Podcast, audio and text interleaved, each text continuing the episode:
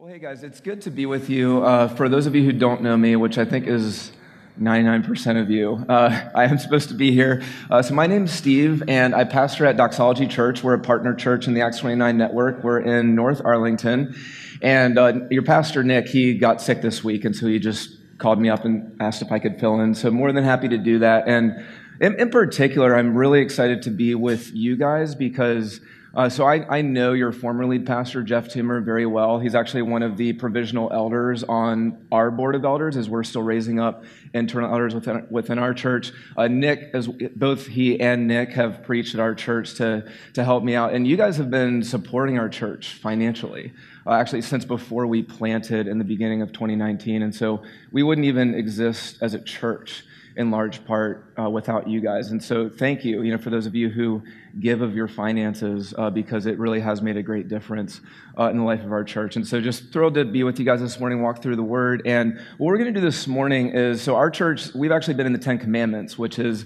you could say the Old Testament version of the Sermon on the Mount, which I know you guys have been in uh, since February or so. So we're just we're going to look at the Ten Commandments, the first commandment, and hopefully it'll also give you a little bit of a framework on how to relate to the Sermon on the Mount as you guys are finishing that up. So if you have your Bibles with you, just please go ahead and open it up. We're going to look at two sections. Uh, first will be the Ten Commandments, which you can find in Exodus 20. And so we'll be looking at Exodus 20, verses 1 through 3. And I believe the words will be on the screen as well. And then we're going to look at the corollary to the first commandment in Romans chapter 1, where Paul talks about it. And that'll be in Romans 1, uh, 21 through 25. So a, a, little bit of flipping, but so just please uh, read along with me. Uh, Exodus 21 to 3, and then Romans 1, beginning in verse 21. And then we'll jump in. So Exodus 20, starting in verse 1. And God spoke all these words, saying, I am the Lord your God, who brought you out of the land of Egypt, out of the house of slavery. You shall have no other gods before me. And then Romans 1 21 to 25. For although they knew God, they did not honor him as God or give thanks to him, but they became futile in their thinking, and their foolish hearts were darkened. Claiming to be wise, they became fools and exchanged the glory of the immortal God for images resembling mortal man and birds and animals and creeping things. Therefore, God gave them up in the lust of their hearts to impurity, to the dishonoring of their bodies among themselves, because they exchanged the truth about God for a lie and worshiped and served the creature rather than the Creator, who is blessed forever. Amen.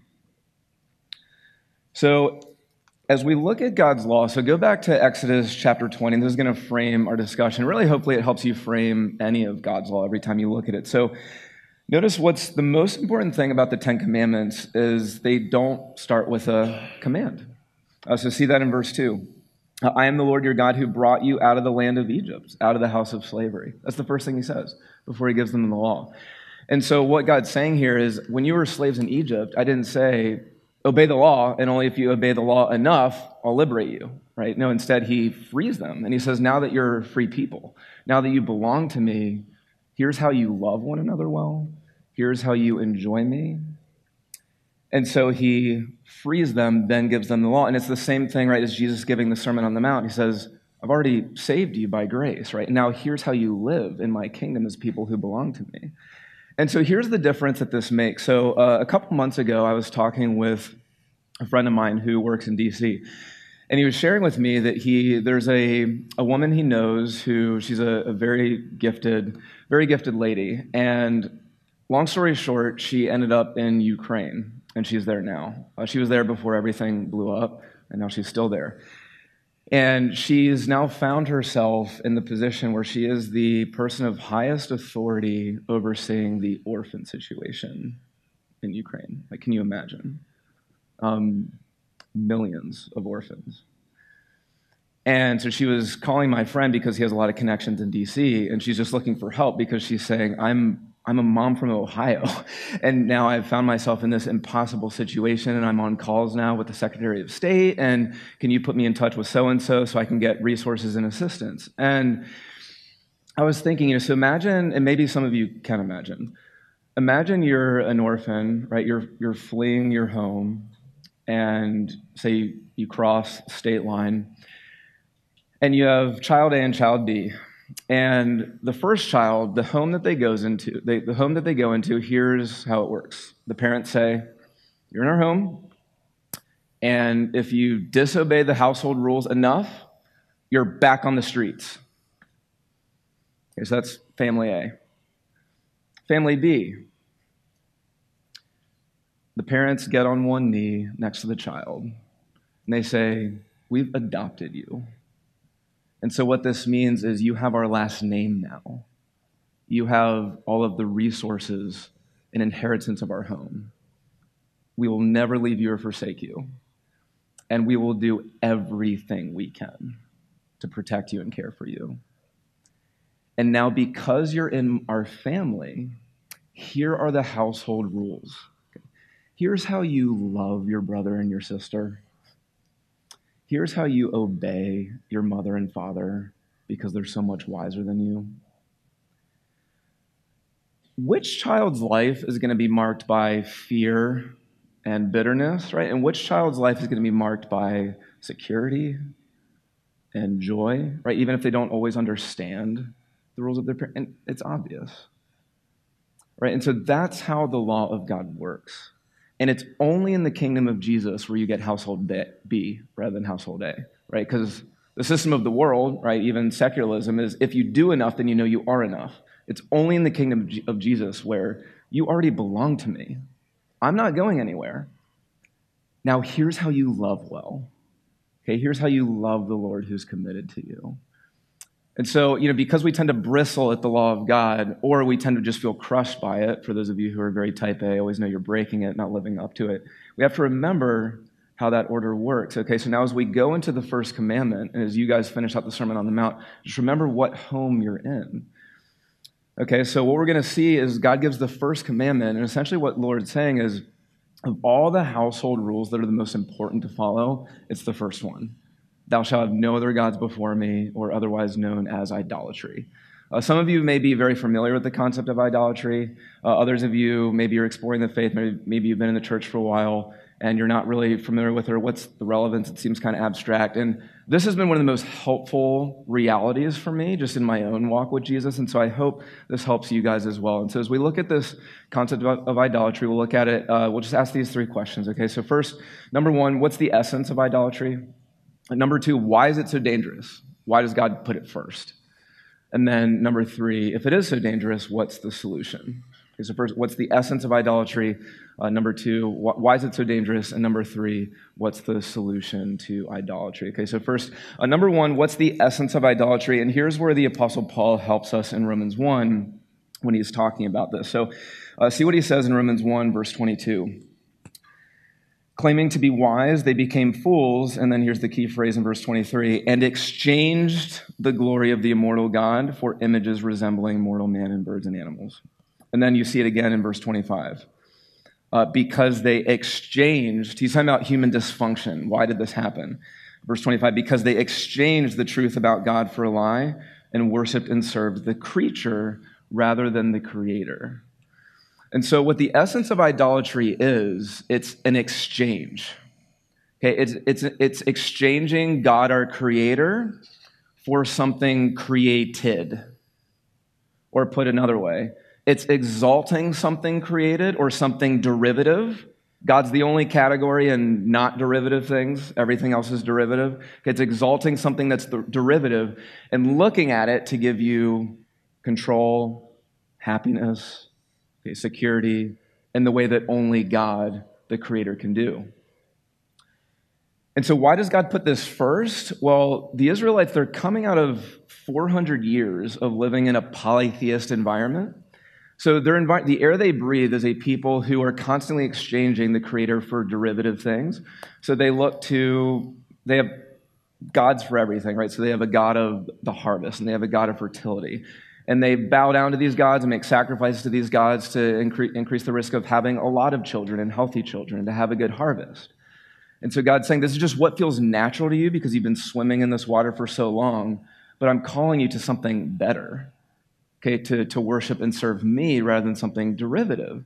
And we hear this, you know, we hear about, okay, these people a long time ago, they had a God of harvest and a God of fertility, and they had shrines and they gave them things.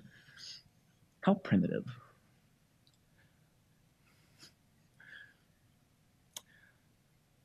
I think the Egyptians were just more honest about what they were doing.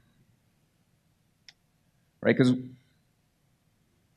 we have the same gods, we're just more sophisticated. So we don't name it Osiris, we name it stock market or 401k.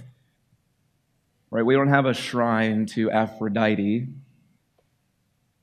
but we certainly have right the gods of sex, romance, even family. And so as we think about this here, it's not do you worship something derivative or not? We all do. Okay, so it's what is that derivative thing? It's just like hunger. It's not a matter of are you going to eat, but what are you going to eat? And so even if you're here and you're not religious at all, just when the Bible talks about sin, this is at the heart of it. Okay, idolatry. So that's the essence, okay? Exchanging God the Creator for something created or derivative, looking to it to give us happiness, security, purpose in the way that only God can. So now let's look at why is it so dangerous? Hopefully, this starts to make it a little bit more concrete because we're not going to be motivated to follow God here unless we see the ripple effects. Okay, so uh, the first one is the reason why it's so dangerous is because it is the root of all other sin. This is so I, I may be reading too much into this, um, and this isn't my idea. Okay, I think Martin Luther was the first one, at least who popularized this idea, but I think he's right that God puts it first because you can't break any of the other commandments without first breaking the first one. So, you know, think, why would you break commandment nine, thou shalt not lie? Usually it's because, why do you lie? Often because you've exalted, right, a person, something derivative, a person's opinion of you over God's, and so you lie. Why would you break commandment number 10, thou shalt not covet? right? Because if you exalted something that someone else has, their career path, their marriage, their home, right? And you're expecting it to fill your soul in the way that only God can. It's the root of every sin. And I've talked with a number of people who have made, they've just made very honest and I think reasonable uh, assessments, and they've asked me questions, and it goes something to the effect of this. So, if God was so smart, you know, this is usually coming from someone exploring the faith or someone who isn't a believer. Um, if God was so smart, why didn't he come up with better commandments? You know, like, wouldn't commandment one, something like, hey, how about thou shalt not commit genocide or thou shalt not rape? Wouldn't that have been better? I mean, why something so silly like, don't put any other gods before me? But you know, Hitler couldn't have done what he did if he didn't first violate the sixth commandment, thou shalt not murder, among many of, the, many of the other commandments. If he didn't first break the first commandment, right, by worshiping at the altar of needing to somehow hide his fragile sense of identity, at the altar of nationalism, at the altar of control. Harvey Weinstein couldn't have did what he did unless he, but also everyone around him, wasn't violating the first commandment, for example, by worshiping the altar of job security or career advancement, which is why people didn't speak out around him for the longest time. So it's very wise why God made this the first commandment. And so for us, it's so important why we're checking ourselves and why we have people in community looking at us. Okay, what are we looking to? to we, we may think, okay, I'm never going to be one of those people. Maybe not. But even if so, think about even just the people in your circles. Like, one of the best things you can do for the people closest to you in your life is follow the law of God, and especially this commandment. Okay, so first, God puts it first because it is at the root of every other sin. Second, uh, why is this why is this commandment so dangerous? And it's because it distorts our thinking. It distorts our thinking when we exchange God the Creator for something created. And so we see this in Romans 1 at the end of verse 21, right? So they did not honor him as God or give thanks to him. And then here's the key but they became futile in their thinking, and their foolish hearts were darkened. I.e., first we have to become twisted in our thinking to even make this exchange. But then once we do it, it feeds into it and it distorts our thinking even further. And so here's an example that hopefully isn't too visceral, but imagine if you're out somewhere after church and you see a parent in your church and they don't, they don't see you, but you see them. And they're with one of their children. And a f- person walks up, sketchy looking person walks up to the parent and they say, Hey, I'll give you this new iPhone in exchange for your child. And you know nothing good is going to come from them giving them their child. And you see the parent make the exchange. Right? There's something so profoundly dark about that that even to first make the exchange, you have to not see reality clearly, right? But then once you do, it's going to do something to your heart even further. And so that's what happens, right? Because it's just as unloving and just as irrational to exchange the glory of the immortal God, right, for the beauty of who he is and for, for the care which he constantly shows us for anything derivative or created. I mean, on an even wider and more infinite scale than the parent child iPhone example. And when we do it, it distorts our thinking, and then we will justify anything to keep that God. And so here are just a couple examples that I've personally seen. So one is a mom, and her God is the safety and success of her daughter. And because her God is the safety and success of her daughter, she has smothered her daughter with expectations and overprotectiveness and constantly managing every detail of this young girl's life that she I, I can't go into the details just for a few reasons but it's a really it's a really sad awful situation to the point where she's driven the daughter away completely. And she'll she'll still justify her well i just love my daughter. Okay not seeing what's happening. Or another example uh, there's a pastor who he, uh, he pastored for a while in a church in a big city, and so there were a lot of famous actresses, investment bankers, and so forth at his church. And he, he since he now talks about this, but he said before he would preach, he would get three different prescription medications that he didn't need.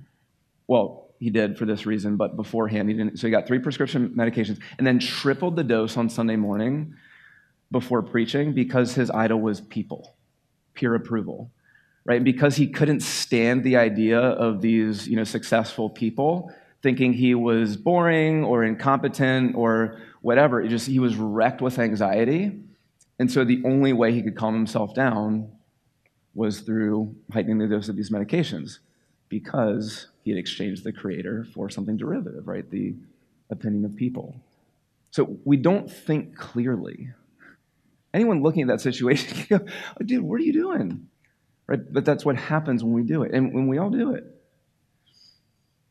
Okay, so it's the root of every sin. It distorts our thinking. Uh, but then, number three, why is idolatry so dangerous? And it's because it can be anything.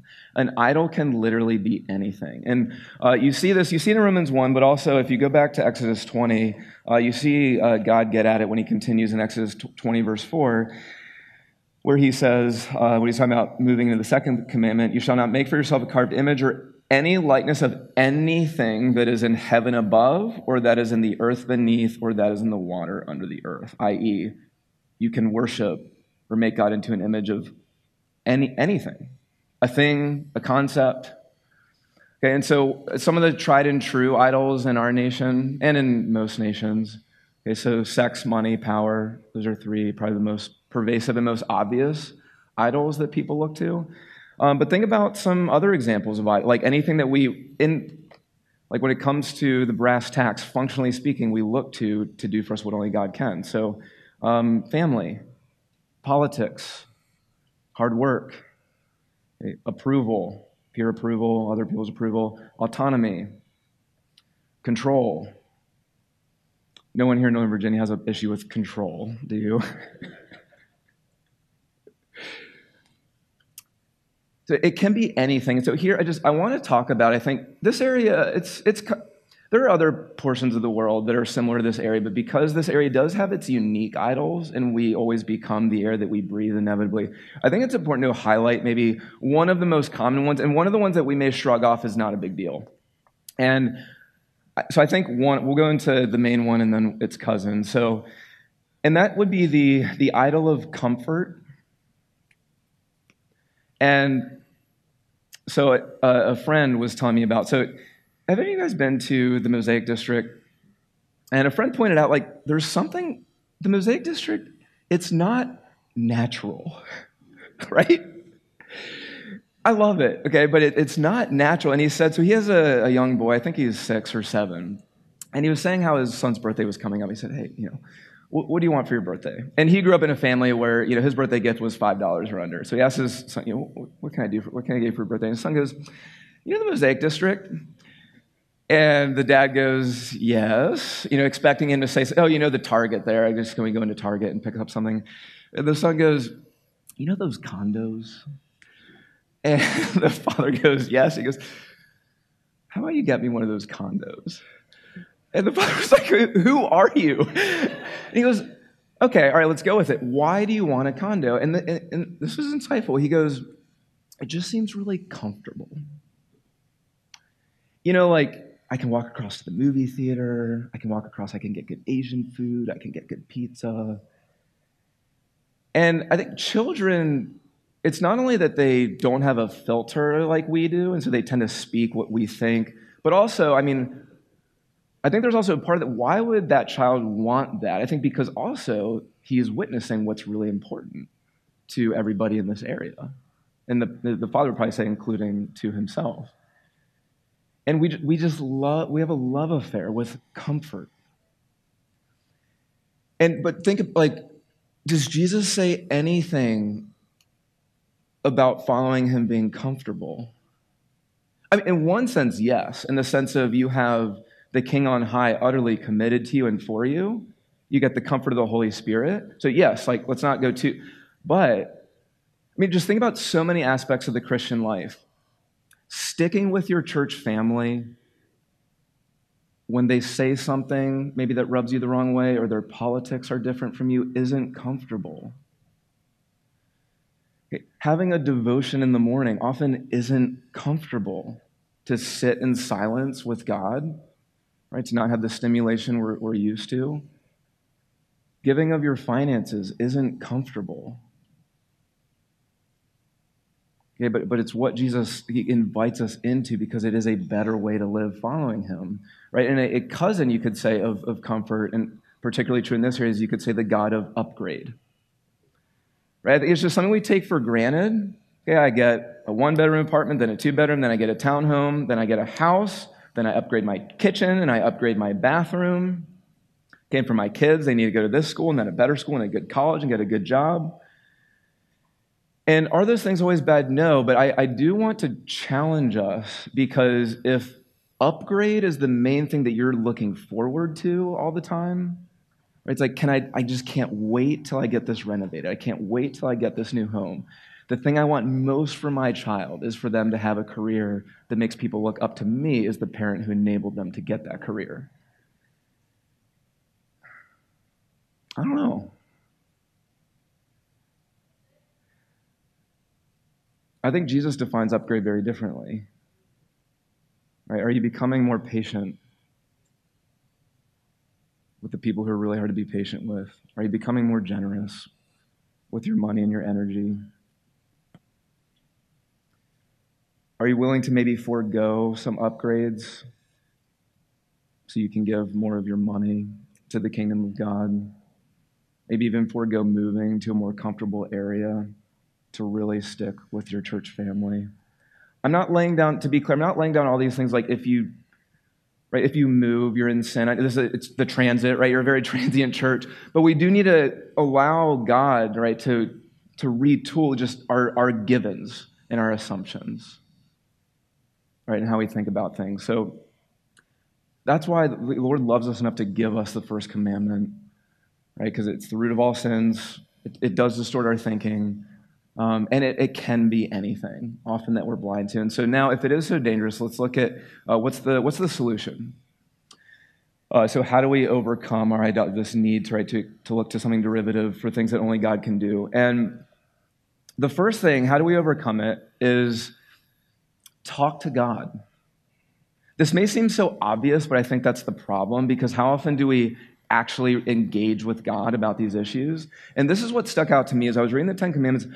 I don't think God put down the first commandment because he's being mean or being demanding. I think it's because he loves us and it's an act of tenderness because he knows that that's going to be our first struggle and it's going to lead to the downstream effects of breaking all the other commandments.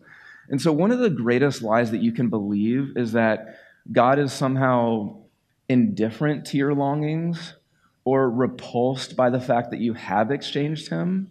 I mean, he knows how evil and damaging it is. That's why he cares about it, but he moves towards you when you do it. And so I just, I want to, this has been so helpful for me to actually go before God and audibly voice the things, and it, pray Psalm 139, you search me, O God, and know my heart. Lord, there, there, there are things in my heart that I don't even know I'm exalting above you. Can you help me see them?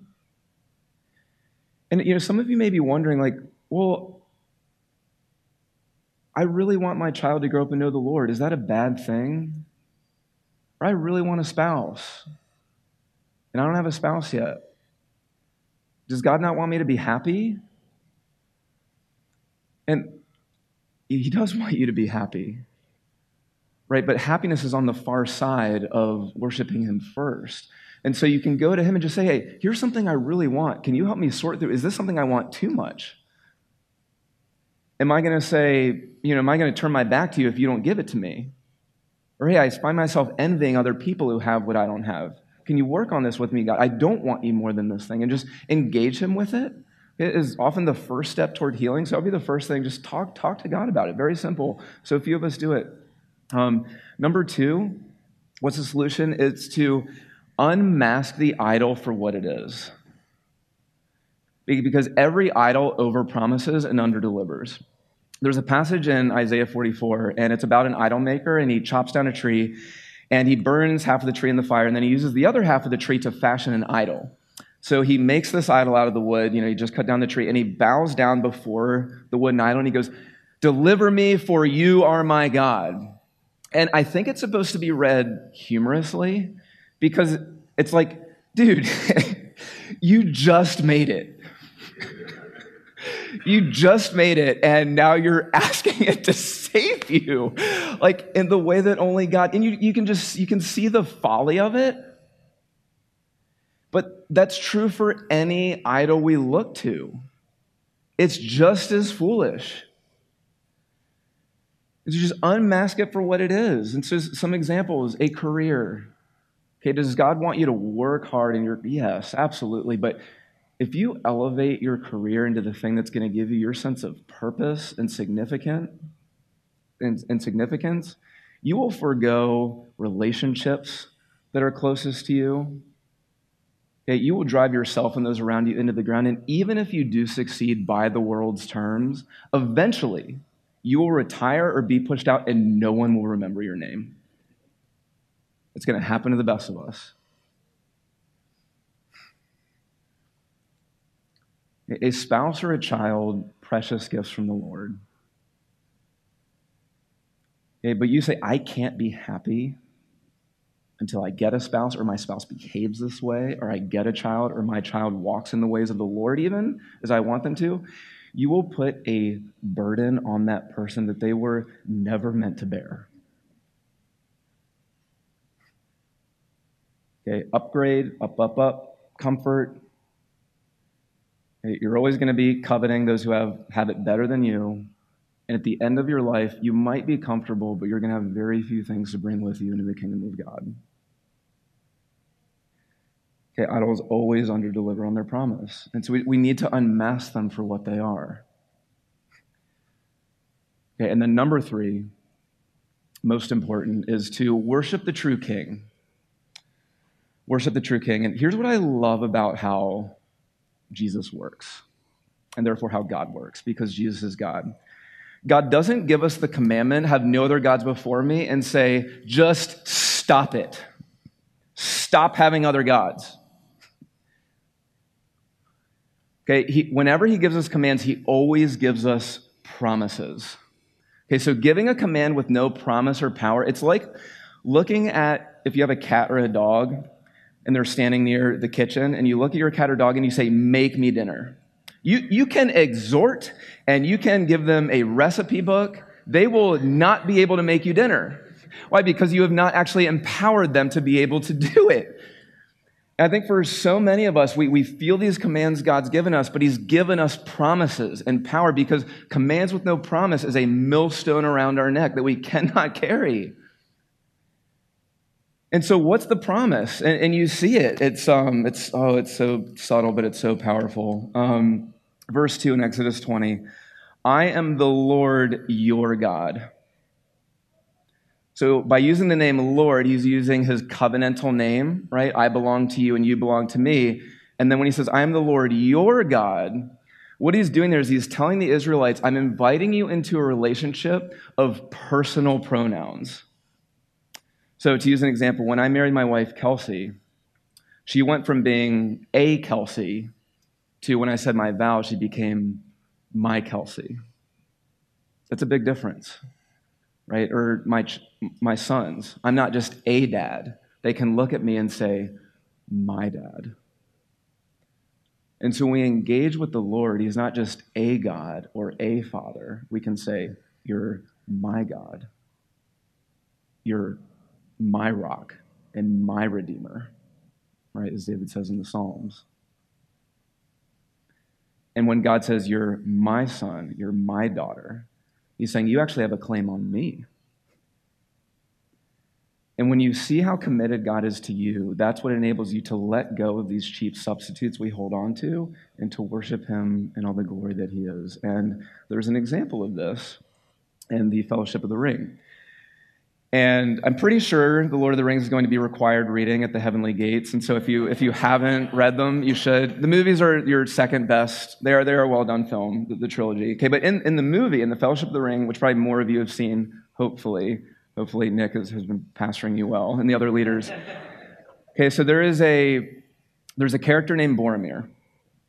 And Boromir is, he's a lot like you and me right? He is a mixed bag of virtues and vices. And so he's the son of the steward of Gondor. And so Boromir believes he's the heir to the throne of Gondor. In one sense, he is because he's the son of the steward. And so in comes this guy named Aragorn. And Boromir learns that Aragorn is the true king, right, and the rightful king of Gondor. And how does Boromir respond? Is he happy? Does he bow down and worship him? No, right? He He's disdainful toward Aragorn. He holds him in contempt. I think partially because of his pride. You know, how, how dare you come in and take my throne? Is that a picture of us and God? How dare you and tell me what to do? And I think also it's because he's a little bit overwhelmed uh, or underwhelmed because Boromir just kind of looks like this ragtag ranger from the north. He doesn't really look like he's all that much. But then, if you've seen it, do you, do you remember when, where the, the shift happens in terms of how Boromir views Aragorn? And it happened toward the end of the film where uh, Boromir is in a big battle, and he gets pierced with a bunch of arrows, and he's on his knees, and there's this, you know, giant orc or Uruk-hai, more technically, who's about to finish him off. Okay, he's about to kill him. And as he's about to die, Aragorn comes running in from the side, right, and he puts himself between Boromir and death, and he risks his life to save Boromir. And he kills the orc who is about to kill him, and then but at this point, uh, it's, it's too late, and Boromir is lying on the ground dying. And Aragorn comes over and he, he, he grabs Boromir's hand. And you can see Boromir's heart, it suddenly softens and it melts because he realized, he said, if this is someone who's willing to put his life on the line to rescue me, especially someone who hated him, this is a man I can follow. This is a man I can call king. And he says, I would have followed you, my brother, my captain, my king. And you have a king when he saw you clinging to other gods and without hope in the world, ran into your life. And then he didn't just risk his life for you, he exchanged his life for you. And he said, my life for you, myself for you. And it's at the cross where he takes all of the pain and the loneliness and the shame that belongs to you, and he gives you all the security and the righteousness and the intimacy with God that belongs to him. And the more you get to know him, the more you see that he is your brother who understands you. He knows your sorrows, he knows your longings, he knows your fears. He's lived them. And as your captain, he always leads you into the path of life. And as your king, he loves you enough to pry open your hands off of any cheap substitute you're hanging on to for God and replace them with the hands of his own.